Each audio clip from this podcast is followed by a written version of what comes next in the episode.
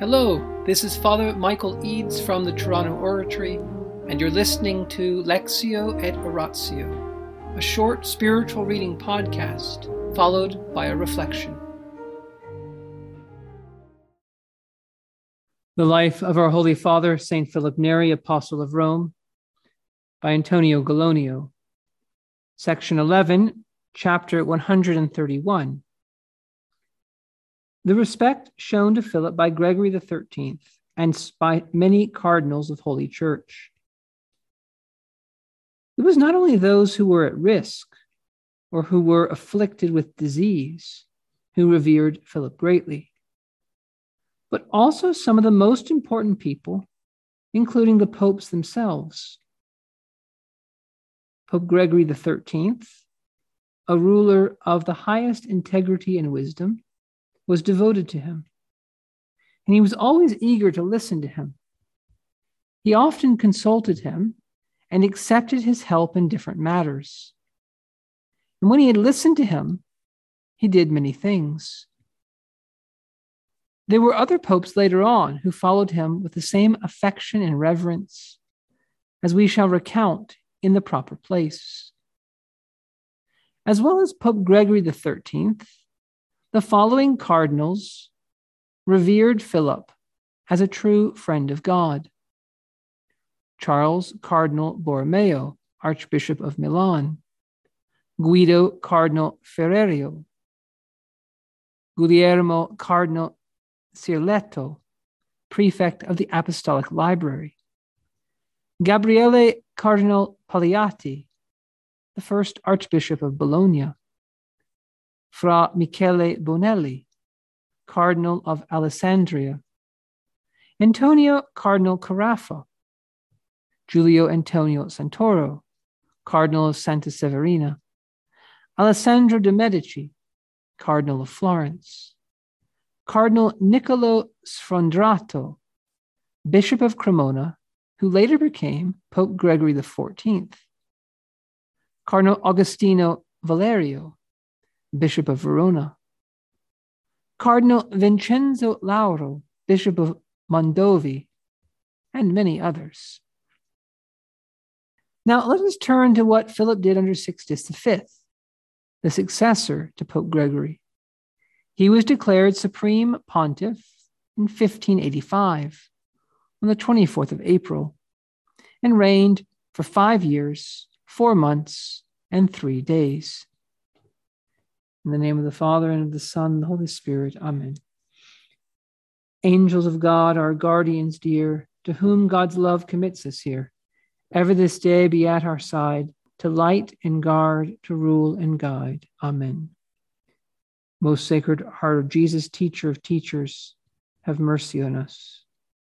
Saint Philip Neri, gentle God of youth,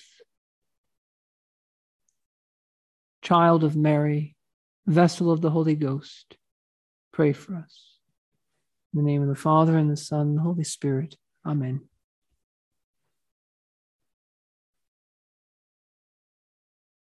Where do we get cardinals from? Well, cardinal is the Latin term for hinge. A cardinal is a hinge on which the administration of the Church of Rome depend. And so the Pope, over the centuries, would appoint men to be his hinges, the, the ones would, who would really help things to work, thing, doors would open.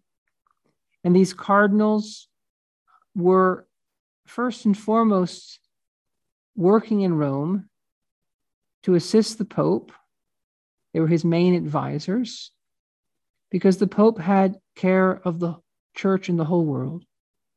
The supreme pontiff, we call him sometimes. Pontiff means bridge builder, and it also means priest. The Pope is the one who's having to build bridges all over the world, connect people, strengthen people, help people. And in the exercise of his vocation as a successor of St. Peter, as the visible head of the church, the representative of Christ, who is the rock, the real rock of the church, the head of the church. So Peter and his successors represent Christ in that way, giving us unity. And the cardinals help the Pope. Now, the cardinals were not given to us by Christ himself. Our Lord gave us the sacrament of holy orders, including bishops, priests, presbyters, and deacons. So, holy orders has three degrees.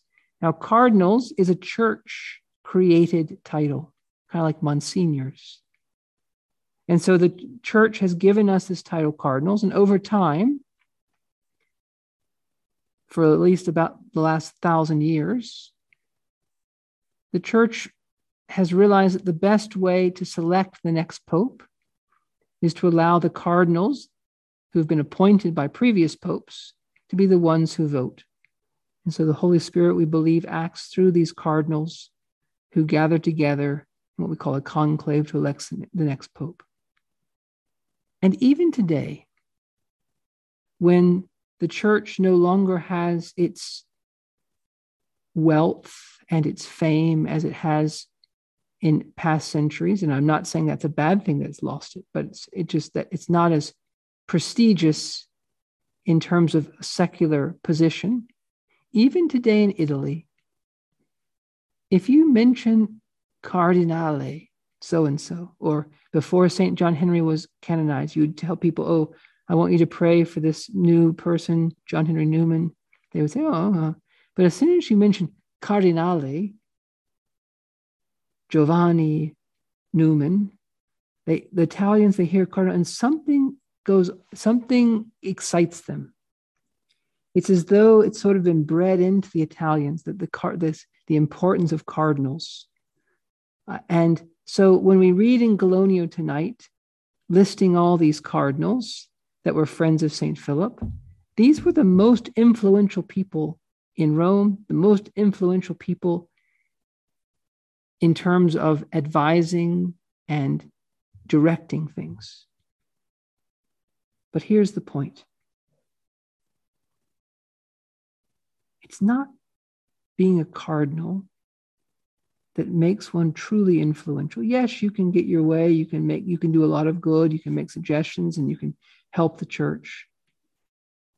But the real influence in the church is through sanctity. And the head of this list of cardinals, who's mentioned? Charles Borromeo. And he's a saint. He's the only saint among them. And it's the saints who truly influence the world by the grace that they win for the world. It's the saints who, by their heroic following of Christ, by their deep sharing in the death and resurrection of Christ, are lights for the world.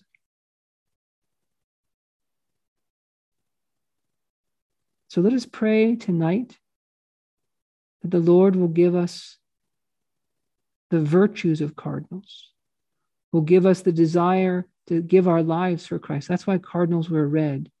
They're meant to lay down their life for Christ and his church.